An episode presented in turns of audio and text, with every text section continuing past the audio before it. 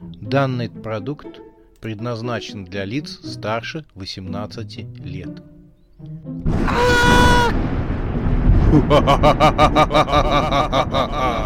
Пощекочи, нервишки. Напугай меня до смерти, пожалуйста. Глава вторая. Дом с привидениями.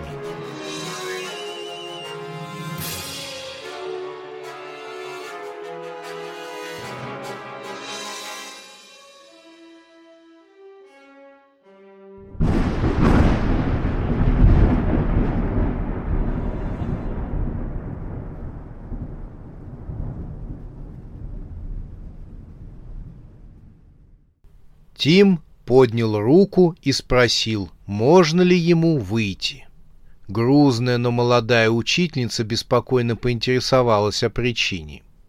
Тим ответил ей какую-то ерунду. Просто сидеть в классе было уже невыносимо. Школьный коридор был пуст. Пока Тим шел по нему, он поглядывал на залитую солнцем школьную площадку, которая была отлично видна через стеклянную стену. Благо, что существуют суперсовременные школы. Он прошел в туалет. Здесь было пусто.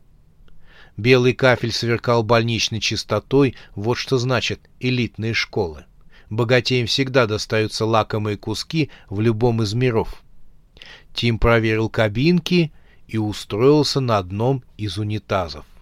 Только не для того, чтобы использовать его по назначению, а просто посидеть. Он стал чертить в воздухе магические знаки, хотел прощупать пространство, не преследует ли его.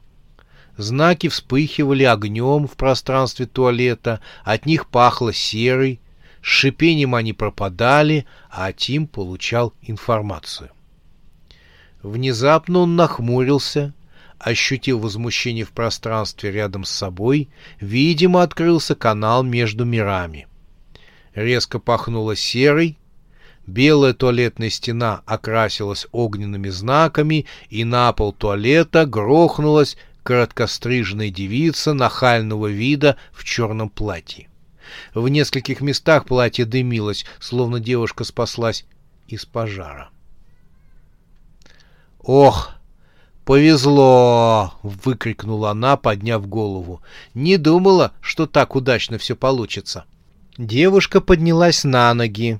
Туфель был лишь на одной ноге. Она сплюнула на ладонь и притушила тлеющие волосы на затылке. «Наверное, подпалина останется», — сокрушенно заметила она, подбегая к зеркалу. Проходя мимо Тима, она рассеянно бронила. «Привет, малый. Ты меня не видел? Я тебя тоже». Она открыла кран и стала поливать водой свою голову, а заодно и платье в тех местах, где оно дымилось. Тим криво усмехнулся и съязвил. «Спасибо, что воспользовались нашей авиакомпанией для ведьм из пекла. Мы перенесем вас в любую горячую точку в параллельных мирах». Девушка, причесывавшая смоченные водой короткие волосы, замерла со щеткой в руке. «Так, значит, малец в теме», — ведьма повернулась к Тиму. «Малец в теме», — кивнул головой Тим. «Не груби старшим». «Хм, мне две с половиной тысячи лет. Я ненадолго в этом мире. Прячусь, знаешь ли, в теле умершего мальчишки». «Понимаю тебя», — посочувствовала ведьма и продолжила причесывать свои черные волосы. «А я вот в бегах, тяжелая служба, жуткие условия, поссорилась с одной тварью. И представляешь, Полгода не было нормальных отношений с парнем. Тут она спохватилась и глянула на Тима. «Да и кому я это все рассказываю? Ты ведь всего лишь одиннадцатилетний мальчишка. В общем, закрой уши, не слушай, что взрослая тетя тебе говорит». Тим заскрежетал зубами от слов ведьмы. «Я мальчишка?» — зашипел он, поднимаясь с унитаза. «Послушай, женщина, мне больше двух тысяч лет. В своем мире я проиграл битву магов, и мне пришлось бежать в этот мир. Я не виноват, что в морге более-менее пригодным телом для вселения оказалось тело одиннадцатилетнего мальчишки. Ведьма смерила его взглядом. А что же не нашлось-то что-то более стоящего? Например, тело качка, погибшего от передозировки стероидами. Тим побагровел и зашипел. Да, не нашлось. Потому что это был не супермаркет, а морг. И потом, как ты себе это представляешь? Мне следовало взять катафалк и с ним объехать весь морг, выспрашивая, «Скажите, у вас сегодня свежие тела есть?» Ах, зайти потом. Ну а тела с целыми черепушками? Ах, на этой неделе нету. А может быть, есть тела с нераздробленными руками и ногами? Тим саркастически ругался. Его детский голос менял тональность с высокой на низкую и почти срывался на рык. Над головой мальчика под самым потолком начинала образовываться темная туча, которая росла и закрывала собой солнечный свет. В туалете становилось темно. Ведьма почувствовала себя неуютно. Она уронила расческу и ощутила страх. Ведьма поняла, что имеет дело с некой черной силой, превышающей по мощности ее собственную. Девушка примирительно оскалилась. «Ты чего? Чего? Я ж пошутила. Не нужно так реагировать на мои слова. Я пошутила, ты пошутил. Давай будем друзьями». Тим уже не мог остановиться. Его голос перешел на львиный рык, а чернота заполняла собой весь туалет. Дверь туалета распахнулась, и компания ничего не подозревающих одноклассниц Тима, щебеча сплетни, залетела в туалет. Ошарашенные происходящим, они замерли на месте и стали оглядывать выросшую в размерах черную тучу, заполнившую собой помещение. Тим обратил на них свое разгневанное лицо и рявкнул, как бенгальский тигр. «Почему без стука? Валите отсюда!» Девчонки взвизгнули, и пули выскочили в коридор. Их крики были слышны, пока они неслись по школе. Тим опомнился и стал приходить в себя. Черная туча стала уменьшаться в размерах, стала блекнуть и потом вовсе исчезла. Потрясенная ведьма, прижавшись спиной к белой стене туалета, наблюдала за метаморфозами Тима. — Ты это, валерьянку пей, — посоветовала она. «Знаю, иногда не могу держать себя в руках», — признался он. «Меня ищут враги, поэтому приходится притворяться одиннадцатилетним школьником. Но теперь, по всей видимости, мне придется убираться из этой школы. Кстати, я Тим». Ведьма кивнула, она расслабилась. «Меня зовут Анжела, и я здесь по той же причине. Прячусь». Она пожала маленькую ладонь Тима, а затем спросила — Раз мы познакомились, э, могу я тебя кое о чем спросить? Валяй. Слушай, Тимоша, а почему ты прячешься в женском туалете? Ты часом не извращенец? Тот оцепенел. Я зашел в первый попавшийся туалет, процедил сквозь зубы Тим. И нечего этим меня выводить из себя. Анжела пожала плечами и ловко подцепила вилкой блин с курицей. Я просто спросила, «Чего ты так все близко к сердцу принимаешь?» — сказала она и отправила блин в рот. «А еда здесь ничего. Жить можно». Они сидели за столиком закусочной блины от тети Маши. Анжела утоляла голод, а Тим тянул из соломинки лимонад-колокольчик. В кафе негромко играла музыка, работал телевизор, за соседними столиками сидели подростки и время от времени смеялись. «Мне здесь надоело», — пробурчал Тим. «Но вернуться назад не могу. Убить могут. Я на силу ноги унес. Если возвращаться, то с сильным оружием». Ведьма не подала виду, но как бы не случайно обронила. «А здесь такое есть?» «Есть. Но так просто добраться к нему не получится. Поможешь мне?» Ведьма навострила уши. А что за оружие? Узнаешь в свое время. Только добраться до него непросто. Помочь тебе? Знаешь, нужно заглянуть в ежедневник, проверить пару листов. Ах, я вспомнила, сейчас я полностью свободна. Ну, что я получу взамен? Не волнуйся, все, что пожелаешь. Вот как, желание у меня хоть пруд пруди. Только ты не врешь? А я никогда не вру. Да ладно. Думаешь, я поверила, что ты примчался из параллельного мира, вселился в тело умершего парнишки? Я сказал правду. Ну а честно? Честность и магия? Согласна. Значит, да. Ну хорошо, немного приврал. Нам без этого никак нельзя. Говори. Ну, мне действительно одиннадцать лет. Врешь. Конечно, вру. А теперь ты от кого то убегала? Ведьма кашлянула. Ну, понимаешь, я тут с одним, который с рогами кое-что не поделила. В общем, это не для твоих детских ушей, хотя ты и не ребенок, но все-таки выглядишь как ребенок, поэтому э, не могу тебе сказать. Тим не слушал ее, он уперся взглядом в телевизор. Потом попросил продавца за стойкой сделать погромче. Блондинка в форме закусочной взяла пульт. На экране полный полицейский жал руку молодому человеку странного вида. Таким образом, силами простого сознательного гражданина были задержаны два опасных преступника, говорил полицейский. Отделение полиции благодарит вас за содействие. И в благодарность вот возьмите эту почетную грамоту от нас и муниципалитета.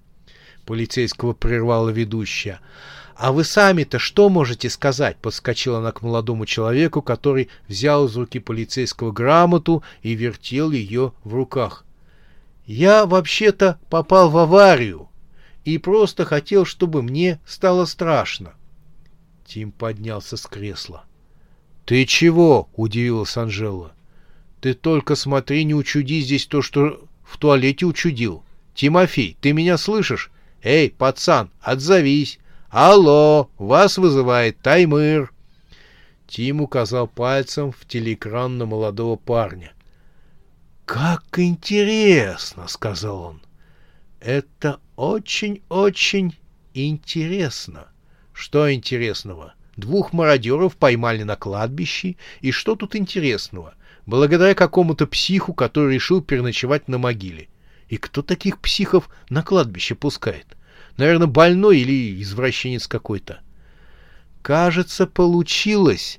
Нет, определенно получилось. Это тот, кто мне нужен, радостно сказал Тим.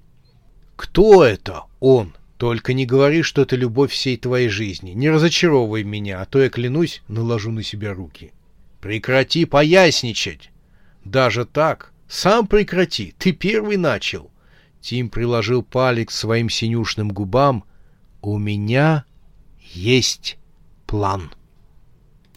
Помпезный зал в средневековом стиле, заставленный разного рода артефактами, завернутый в тяжелые портьеры, всегда был погружен в полутьму. Окна были занавешены, его освещали лишь свечи.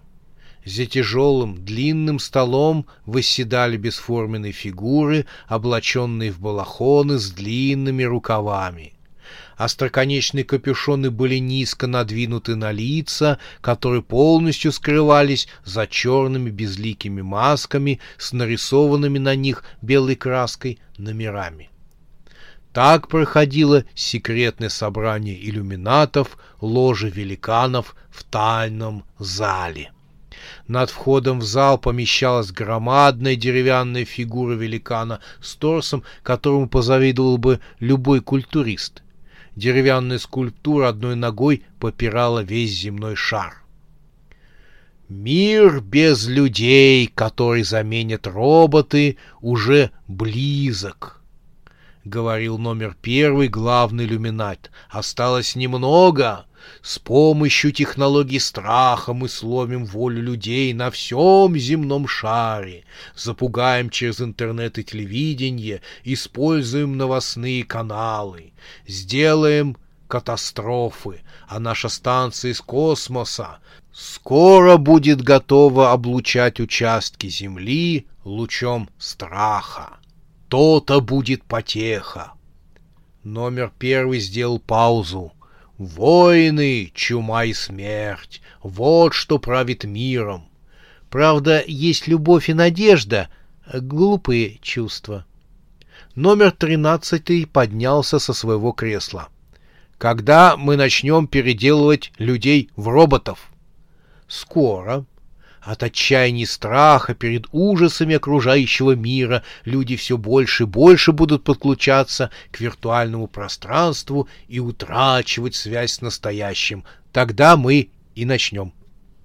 Номер девятый откашлялся. Услышав его, номер первый раздраженно вздохнул. «Начинается! Чем он опять недоволен?» — подумал главный иллюминат.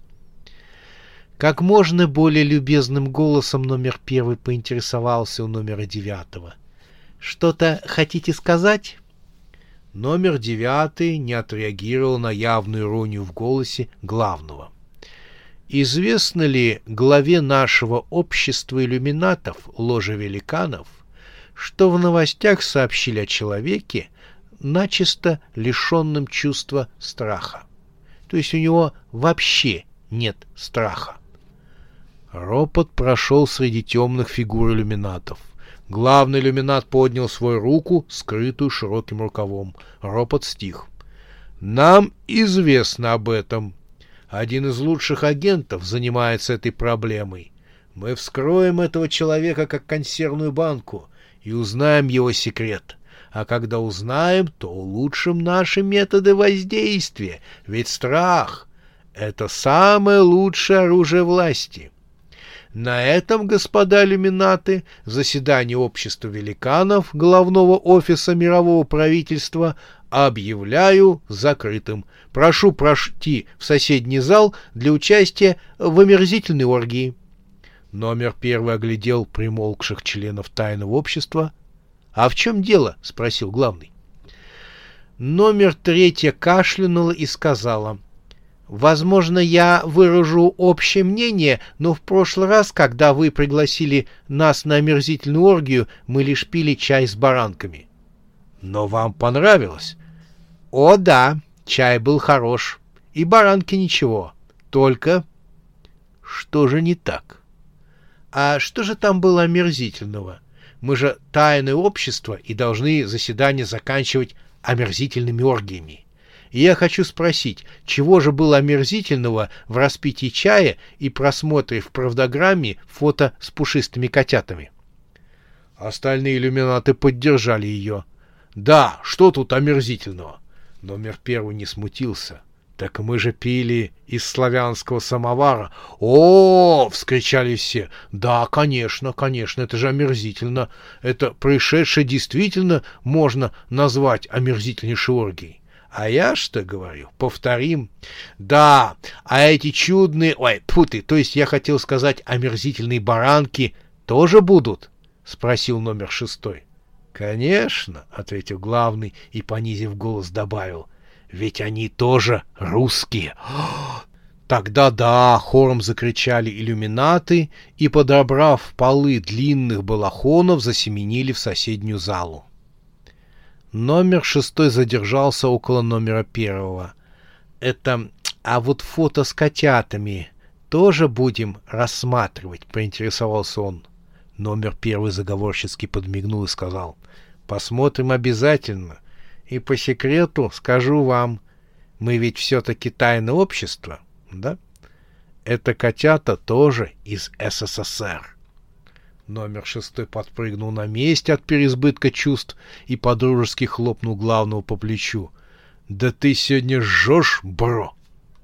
«Меня зовут Хамич», — представился человек и перешагнул через порог квартиры. Маша посмотрела на Артема, а потом вновь перевела взгляд на гостя. «Вам кого?» — спросила она Хамича. Прежде чем ответить, Хамич выудил из недр своего кожаного пальто странного вида прибор — поднял на нем рогатую антенну, а затем начал им делать в воздухе пассы, словно пытаясь отмахиваться от комаров. Намахавший вдоволь, он остановился, впился взглядом в экран прибора и замер на некоторое время. Маша с Артемом переглянулись. Они попытались заговорить со странным посетителем, но тот пресекал все попытки жестом. — Все хорошо. Здесь чисто, — наконец выдохнул Хамич и расслабился. «Я искренне рада за вас», — недовольно сказала Маша, которой хотелось бы услышать хоть какие-нибудь разъяснения со стороны пришельца. Хамич снял с себя широкополую шляпу, он был лыс, как актер Юлбринер. «Можете быть спокойны», — сказал он Маше. «Их здесь нет». Девушка нахмурилась. Артем без интереса наблюдал за гостем, который между тем снял свой кожаный плащ и по-хозяйски прошел на кухню. Артем с Машей собирались обедать, поэтому на стоиле стояли две тарелки дымящегося супа. Хамич сел за стол и взялся за ложку. Маша подлетела к нему и забрала ложку. «Кого здесь нет? Мы-то здесь? Кого нету-то здесь?» Хамич огляделся, словно ее могли подслушать, и тихо сказал. «Привидений!» Маша ахнула, а Хамич тем временем преспокойно забрал из ее рук ложку и принялся есть суп. «Почему вы решили, что у нас они должны быть?» Также понизив шепот, спросила Маша. «Перец есть?» «Простите?» «Говорю, перец у вас есть?» «Конечно. Посыпьте». «Так, хорошо, достаточно». Хамич попробовал ложку. «Неплохо». Маша отставила в сторону перечницу. «Так почему вы решили, что у нас привидение?» — еще раз спросила она, борясь с желанием выпроводить наглого гостя или дать ему по башке половником. Хамич еще раз огляделся и тихо ответил «Привидение, а не везде». Маша опять ахнула, а Хамич стал есть суп. «Я видел вашего мужа по телевизору неделю назад. С трудом нашел вашу квартиру», — говорил он, поглощая горячий суп. «Я думаю, что могу ему помочь вновь обрести страх».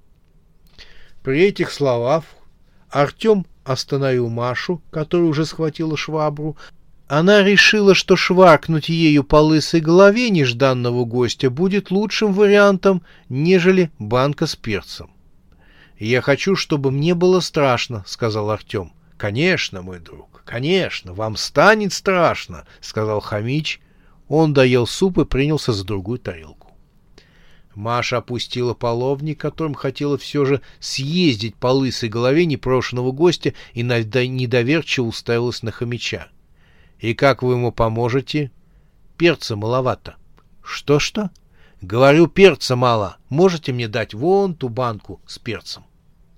Маша схватила банку и перевернула ее над тарелкой, опорожнив наполовину. Хомич скорчил кислую мину, наблюдая, как горка черного перца тонет в супе. Вы можете перестать кушать наш суп и, наконец, сказать толком, как вы собираетесь помочь Артему? — В самом деле, — согласился Артем, — мне нужно, чтобы мне стало страшно. Хамич вздохнул. Он решился попробовать суп, который превратился в концентрированный раствор перца. Лицо его болезненно скривилось. Он закашлял. Ему достаточно провести ночь в доме с привидениями, превозмогая кашель, сказал Хамич. Маша фыркнул. Что за чушь? Домов с привидениями не бывает как и самих привидений. Хамич бросился к крану и стал жадно пить воду. «Маша, а вдруг это правда?» — сказал Артем. «Может, это мне поможет? Я уже перепробовал все средства. Даже ночь проводил на кладбище. Может, идея провести ночь в доме с привидениями не такая уж и плохая? Как же я хочу, чтобы мне стало страшно!» «Ты уже провел ночь на кладбище», и двух человек посадили. Что будет в этот раз? А в этот раз действительно мне станет страшно. Сомневаюсь. Спор прервал Хамич. Не волнуйтесь, станет страшно. Так станет страшно, что на всю жизнь станет седым человеком.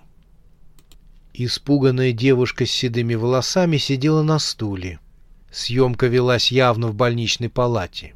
Мягкий голос врача, который остался за кадром, говорил. «Продолжайте, пожалуйста. Что вы увидели дальше?» Голос девушки дрожал. Было видно, что воспоминания повергают ее в ужас. «Я увидела силуэт девочки. Ее волосы закрывали ей лицо. Она была в белом больничном халате. Она возникла над моей кроватью. Я закричала и бросилась бежать, а она бросилась за мной. Дальше с пациенткой случился нервный приступ, и Хамич остановил видеоролик, который демонстрировал на экране своего смартфона. «Это моя помощница», — прокомментировал он видеозапись. «Она всего лишь на час осталась в доме, пыталась там переночевать и посидела на всю жизнь». Маша вздрогнула. Артем, наоборот, выглядел заинтересованным. «А где этот дом?» — спросил он. «Когда мы туда идем?» Хамич заулыбался. «Я знал, что вы согласитесь, но у меня к вам будет маленькая просьба». «Какая?» «Все, что вы получите в доме, вы отдадите мне». «В каком смысле?» Если вас реально не испугает привидение, то оно может вас чем-то отблагодарить. Чего оно сделает? Стриптиз покажет? Артем! вознегодовала Маша и шлепнула половником мужа по голове. Я пошутил. Мне просто нужно, чтобы стало страшно, вот и все. Он обратился к хомячу. Хорошо, я соглашусь. Хомич удовлетворенно кивнул и поднялся. «Может, супа?» — предложила Маша. Ей явно не нравился незваный гость. Тот глянул на оставшийся переперченный суп и скривился. «Я вас жду. Спускайтесь», — еще раз напомнил Артему Хамич, когда открывал дверь квартиры. На пороге возник монстр, его голова была похожа на пятую точку осьминога. «Уа!» — зарычал монстр. Хамич опять выудил из-за пазухи прибор, он с размаху ударил им монстра по голове. Чудовище ойкнуло и упало на пятую точку. Рукой монстр потерял затылок и ругался. Хамич деловито выставил антенны на приборе и несколько раз провел прибором над чудовищем. «Нет, астральное поле целое», — сказал он. «Излучение ровное». Он сунул прибор обратно под плащ и, не извиняясь перед Тихоном, который стягивал с себя резиновую маску осьминога, стал спускаться по лестнице. «Тебе не надоело?» — сварливо наехала на Тихона Маша. «Перед гостями стыдно. Дверь откроешь, а тут аллея кошмаров». Тихон кряхтя поднялся. «Наверное, нужно заканчивать», — согласился он с Машей. «А мне скоро станет страшно», — сообщил ему Артем, сверкая радостными глазами.